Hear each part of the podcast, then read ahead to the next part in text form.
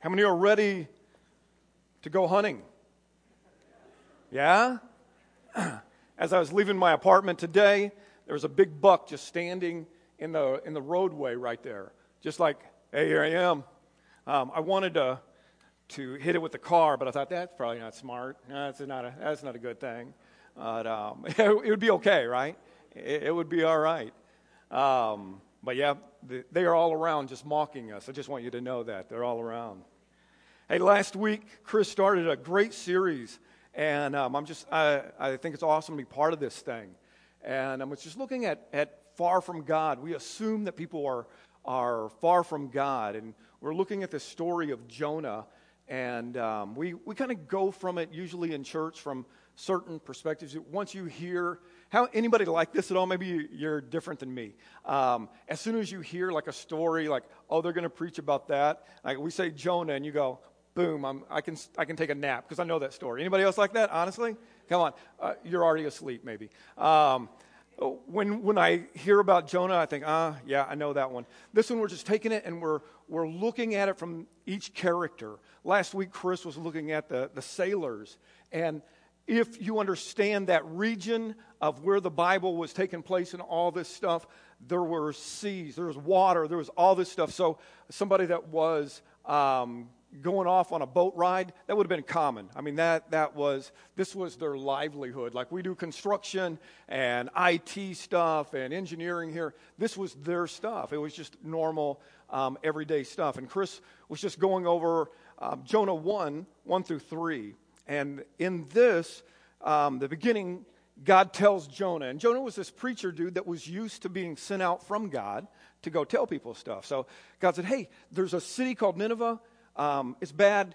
Go tell them that I want them to basically repent. This is it. I want them to repent and, um, you know, turn from their evil ways.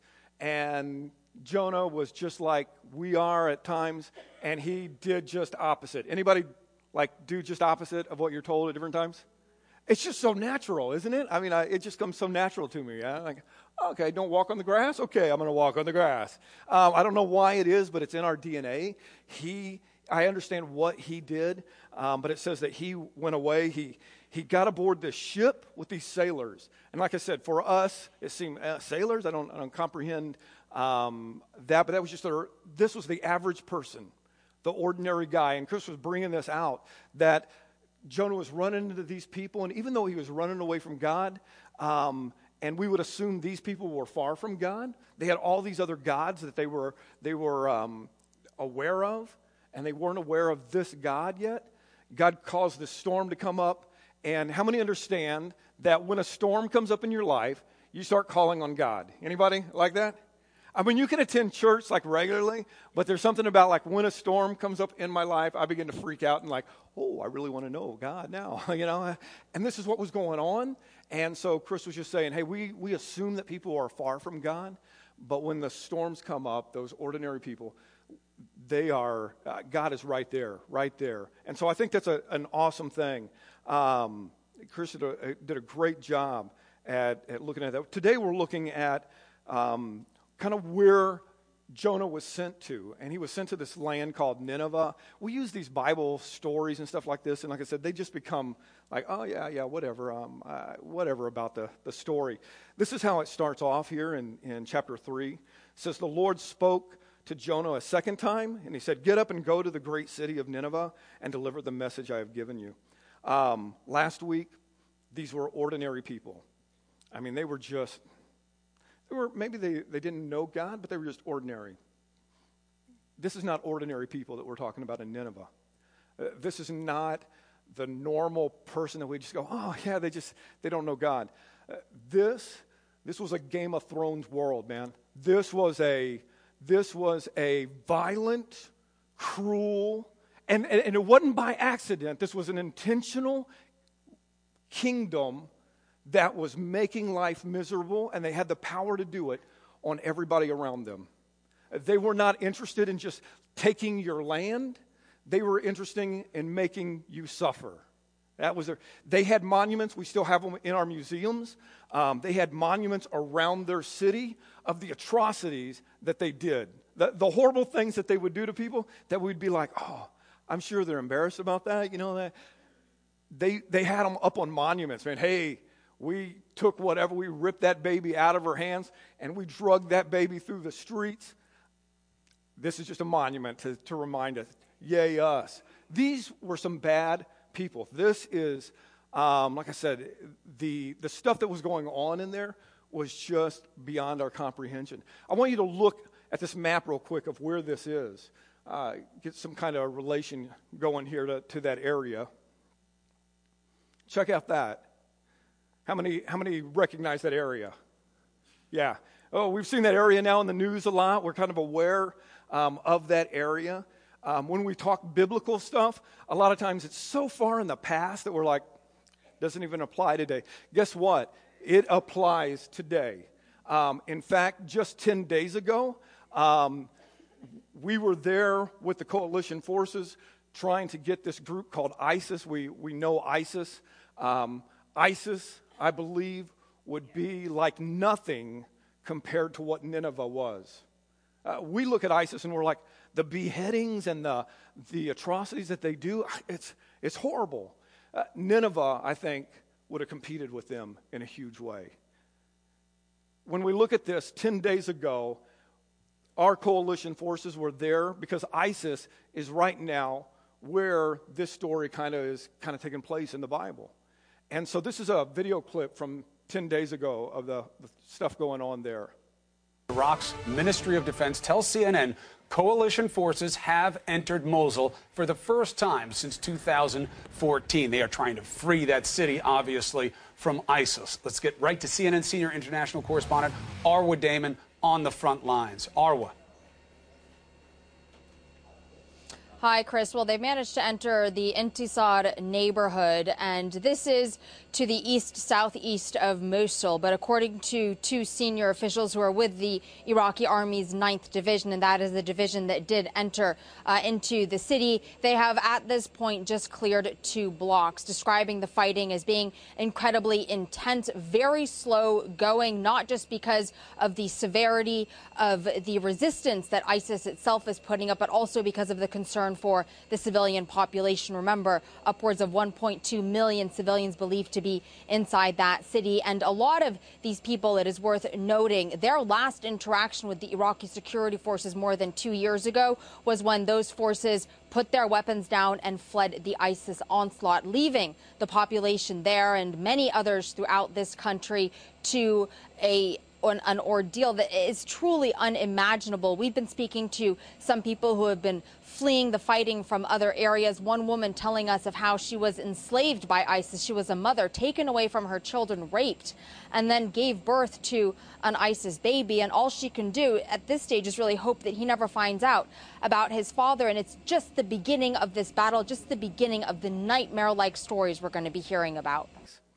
When we look at this, when I look at kind of the Bible idea of this, I'm like, if you're like me at all, and, and maybe you're not, but we, we make lists of good and bad people. Anybody do that? No, like, no. Yeah, I wouldn't do. Chris was bringing this up last week. Like, we, we make lists, and, and the good people are, you know, well, they're this type of people. And maybe it's a look, maybe it's, it's whatever. We make these weird um, things, and then what we do if just because we are who we are sometimes, and especially as Christians, then we go, and, and this is the bad list, and then God endorses my bad list. How many understand that? Yeah, God endorses. And then what God does, because God is just God and He likes to just kind of roll with what I like, um, God says, hey, don't be gracious to them, judge them. I mean, just judge those guys. All right? That's, that's what I want you to do. In fact, just rain judgment. And so I'm glad to be part of God's judgment. Uh, uh, it's crazy. it, is crazy. I want you to look a couple years ago. Um, here in East Lansing, uh, well, not here in East Lansing, but hey, probably over in East Lansing, um, there was a group that came to protest. And because of the uh, well known stories, I had to go there and I wanted to be part of that and just to kind of see what was going on. This was the signs that they were carrying around. They were telling us that God's judgment was upon America and that our men and our women were dying in Iraq because of the, the homosexual problem and that America was going to pay. They had signs of um, God hates fags and, and all kinds of stuff like this. And the, the judgment and the hate and the, the stuff that was there was incredible. These were actually my favorite signs that I saw there. Let's go to the next one. This one now. I was glad I was there because God hates figs. Um, there's a story in the New Testament that, that Christ was there and this, this tree didn't bear any fruit, so he cursed the fig tree. That's humorous. The Christian people are like, ah, God hates signs. I love that too. I'm like, ah, that is, that is pretty sweet. If we were to make this list from the people in Nineveh, say from ISIS that's going on right now, they would be probably the people on the top of our list, on the bad people. How many could put them on your top list of being bad? Anybody? A couple of you people can do that. Some of you are so full of grace and mercy. I just think we should love everybody this would be the, the top of my list. These people are, are hurting people. I, it's just amazing at what they're doing. To me, they should be on the top of that list of these bad people.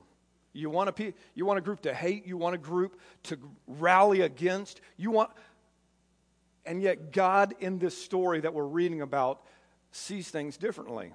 And, and I want you to check this out in Jonah 4. We're going to be looking at chapter 3, but in Jonah 4, God is having this conversation with Jonah. And he says this, he kind of gives us his viewpoint here. He says in verse 11, but Nineveh, Nineveh, hey, you like that? Nineveh. Hey, but Nineveh um, has more than 120 people living in spiritual darkness, not to mention the animals. Shouldn't I feel sorry for that great city? This is God looking at this city and having pity on this city. Uh, this is the first thing I want you to, to think about today or remember today is this God knows us and God still loves us. Uh, this is something that is so complex that I don't comprehend it. How does a God look at Nineveh, look at ISIS, and go,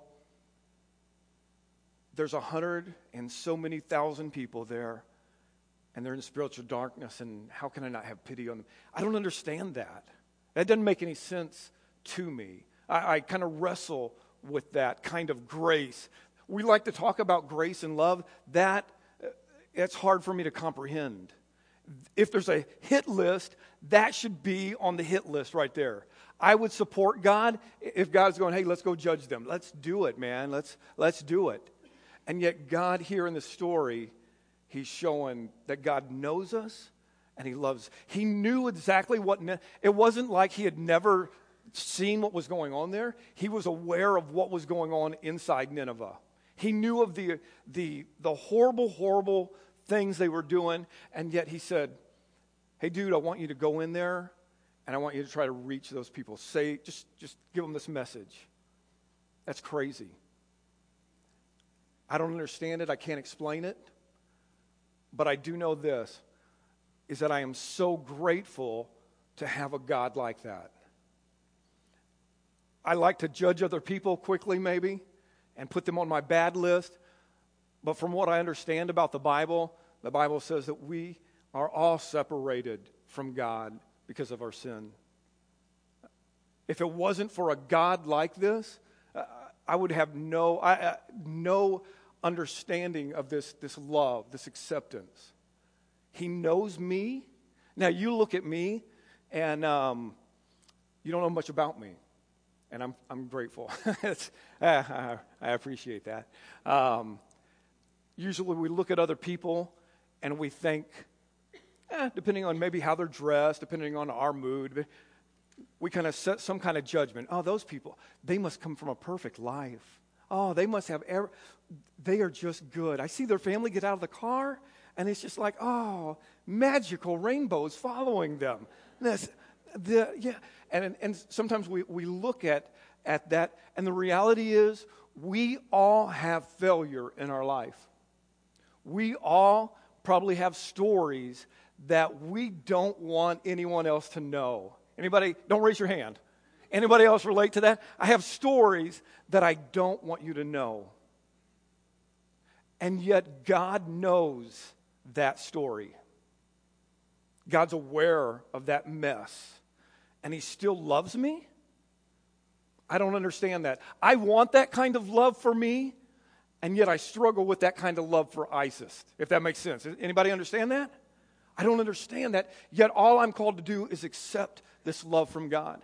I want you to understand if you don't understand that God knows, this is, this is the first thing you've got to really understand in all this, is that God knows what your life really is.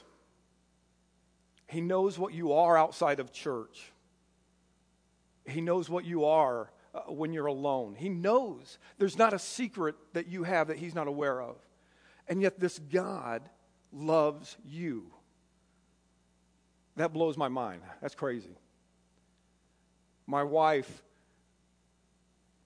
is, is just amazing to me because she knows me and she loves me. She, she does know me. She, she knows how, she knows my weird stories. We come from totally different places in the universe. I come from a very dysfunctional, crazy family, and she come from like this, this little bitty Leave It to Beaver family that was like, oh. And uh, they would eat like at the dinner table, and I'm like, what the heck are you guys? I don't even understand. It was such different worlds, and yet she knows my. Now, some of her my stories that I have, um, she was like, I don't even know if I want children. Yeah, I don't know. You know, I'm not. I'm not sure. She knows me, and the cool thing about that is that gives me the ability to know that she really loves me. When we are hiding something from someone, we are just waiting till they find that out, waiting to be discovered, and to know that that love is going to be rejected. I think a lot of times we don't understand that with God. Is that God knows you? You're not hiding any. Coming to church, dressing up, looking good, doesn't hide anything from God. He's aware of what you are, He's aware of who you are. You're not going to surprise Him with anything. And He loves you. That, that's an awesome thing. I want us to, to just get a hold of that. That is cool. I want us to go on to the story here. When we look at that, we're moving on. And Jonah in verse 3, and I'm just going to kind of walk through this because um, this is the, the action stuff going on. It says this time Jonah actually obeyed God and he went into Nineveh, this large city. And on that day, Jonah entered in the city and he shouted to the crowds, 40 days from now, Nineveh will be destroyed. Um, we'll talk about Jonah later on, but anybody ever done anything with like just the littlest effort you could do? You know you had to do it, but you, anybody, you just put a little bit of effort into it? Anybody? Yeah, I mean, like, I got to do it. I, you know, I got to say sorry to you, so I'm sorry. Yeah. I feel like that's a Jonah attempt right there, like walking into the city going, hey, 40 days, you're going to die. Bye. That's how I feel. I'm like, oh, wow, that was way to go, man. That was well prepared and a lot of, a lot of effort into that. Um, when we go on, verse 5 says, The people of Nineveh believed God's message. That's crazy. From the greatest to the least, they declared a fast and put on burlap to show their sorrow. When the king of Nineveh um, heard what Jonah was, was saying, he stepped down from his throne and he took off his royal robes. He dressed himself in burlap and sat on a heap of ashes. Then the king and the noblemen sent the decree out to the city. No one, not even the animals. Now, this is the weirdest thing to me. Chris and I have laughed at this. Um, so, you ever have like times that you watch people that you, they're just awkward in responding to God, or maybe you feel awkward in responding, like, I, you know, I don't know what to say, I don't know what to do. This is weird and awkward to me. So these people are sorry, but they're going to make their animals be sorry. We want you to dress in like sackcloth and mourn too. I'm like, and fast. You're fasting too. How do you explain that to a cow? I don't understand that. But this is, this is what was going on. This is the real, the real stuff that was going on. So um, they said, no, no one, um, not even the animals and the herds and the flock, may eat or drink anything at all. People and animals alike must wear the garment of mourning and everyone must pray earnestly to God. They must turn from their evil ways and stop their violence. Who can tell? Perhaps even yet God will change his mind and hold back his fierce anger from destroying them. This is what I want you to understand. Number two is that God is at work even when we don't recognize it. We listen to these Bible stories and how many have heard the story of Jonah? Raise your hand before. You've heard the story of Jonah. Yeah, most of us. So when we go, hey, Jonah, yeah, and you're like, Yeah, I know the story, whatever. Because we've been told these stories over and over and over, we just naturally agree with them. We're like, oh, yeah, that's, that's cool. If you are an outsider and never have heard any of these Bible stories, we tell you, hey, this dude swallowed by a big fish, and he walks into this most violent city, and, he re- and they just repent, and you'd be like, what have you been smoking, man? You're crazy. Reality, a reality check on some of our Bible stories, okay? Uh, we accept them and we, we don't even think about it. And I want you to understand. So you have this Game of Thrones thing going on right here. Violent, mean, cruel, powerful people, okay? That's what this city of Nineveh is.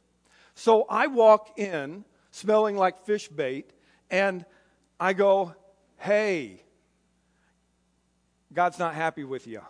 40 days, repent. Reality. What are they going to do? Anybody? Tell me, what are they going to do? How are they going to respond to me? Huh? They're going to laugh at me. That's going to be the first thing, I think. They're going to laugh at me. The next thing, they're probably going to like start like figuring out what is the most painful way we can torture this guy. Because I basically just threatened them. And if I was them, I'd be going, Do you not know who we are?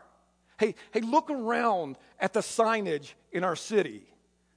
It's evidence of who we are. And you're coming in here to tell me, hey, you know, I know I smell like a fish, but hey, in 40 days, this is what's going to happen. I'd be like, oh my, you've got to be kidding me, man. I, I would beat Jonah up. I would figure out how to make him suffer greatly. And then I would chop his head off and I'd put it on a spear outside my city just so that if, if fishy smelling people wanted to come into my town again, they could look at Jonah's head and go, check that out, man. This is the last guy that came into because this is a real nation. This is not just a Bible. This is a real nation that was powerful and they were cruel. And yet all of a sudden they responded to God. God had to be doing something behind the scenes. It's just not something that we would see in the natural progression. And I love this when we think about God working behind the scenes. There's so many times that I feel like God isn't doing anything, and yet to comprehend from the biblical stories that God is doing something. Um, when I look at this, I think of a story from a group in that same area where ISIS is currently. They were really just kind of like ISIS. How many know that ISIS goes around um, killing Christians? Anybody know that? Um, this group went around, and that was their target. They were killing Christians. They were in the exact same area that ISIS and all this stuff is going on. They were in that same Middle Eastern kind of desert area, and they were going around just, just killing Christians from town to town. And the leader of this ISIS like group, one day as they were heading into the city, um, just hit his knees. He, he, he said that he, he heard something and he was kind of blinded by this light and he just hit his knees and he was like, he said all this stuff happened. Nobody else heard it, but he was blind when he got up. The guys had to carry him to the city that they were headed to. That's what's going on on that side. In that same crazy city, there is this guy that is a Christian, and he says that God is all of a sudden talking to him. And he says, This is what God said to me said, There's a terrorist that I've just brought to your city. I have blinded him. What I want you to do is, I want you to go over there and I want you to pray for him. So we have this action taking place and we have this other action taking place to, to converge together.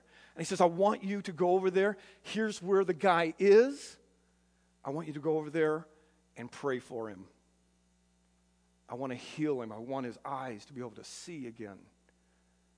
How many think that you would run from that opportunity? Anyway, I, I'd be like, hey, if God was asking me to go over there and like um, sniper the guy, I'm all for it, God. Rah, rah, let's do it. this dude is a known terrorist and you're wanting me to go pray for him so that he could see again? Isn't this to our advantage, God? And yet he responds to God. These two separate stories that is kind of behind the scenes of what is God what God is doing is all of a sudden they converge. He goes over and he prays for this terrorist dude and the dude can see again. I would, I would pray for him, and as, as he said that he could see, man, I'd be out of there. I'd be like, okay, run now, run. You still don't know. The guy is like, this God that did this to me, that healed me, he, I, I want to know him. I want to believe him. I want to, I want to know more about him. It says that he was baptized, and then that he just stuck around this group of Christians that he came to kill. He stuck around them, and the story unfolds even more that this terrorist is this dude named Paul that we read about in our Bible.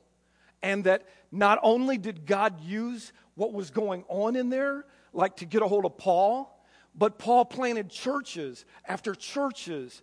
And what we read in our New Testament is letters from this freaking terrorist. Who is too far from God? This is, this is what I want to know.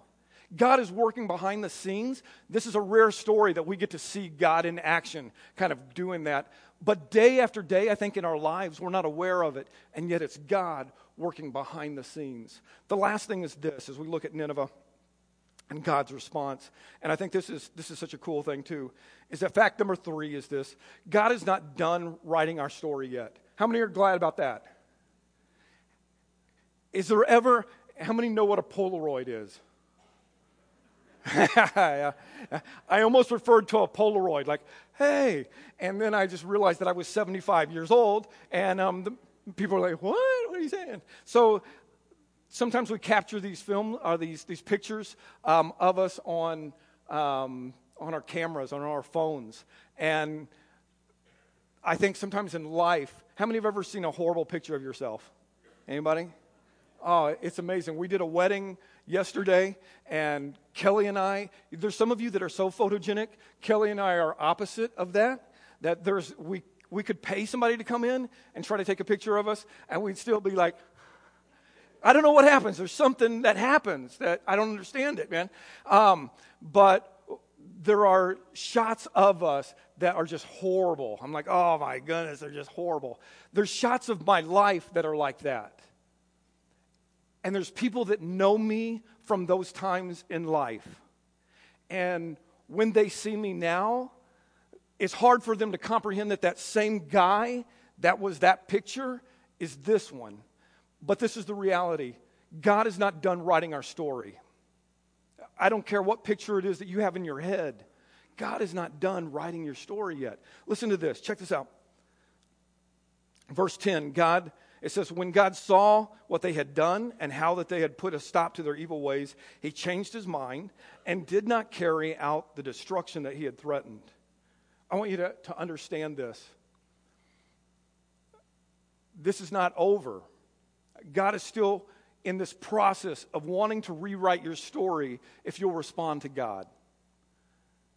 This ISIS thing, using this, this terrorist guy, this Paul, to write our New Testament, that's crazy. This whole idea of God rewriting your story, I, I think of there's a great story in Mark 5, and I love it because don't raise your hand, but have you ever been that person that has kind of been on the outs? Like people would would kind of use you as the example of going, "Oh, you know that crazy kid?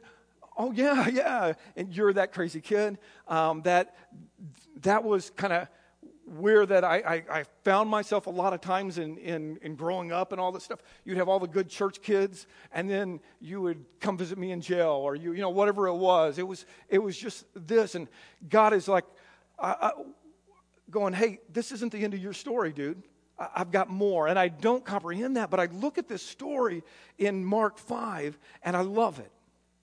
Because it talks about this guy that was out of his mind Literally, he was out of his mind. They, they said that he, he had demons and, and stuff like this, but he was known. Anybody like know somebody crazy around your town? Anyway, maybe it's in your neighborhood, maybe it's in your family, maybe it's you. I, I don't know. Um, this dude was known like around town.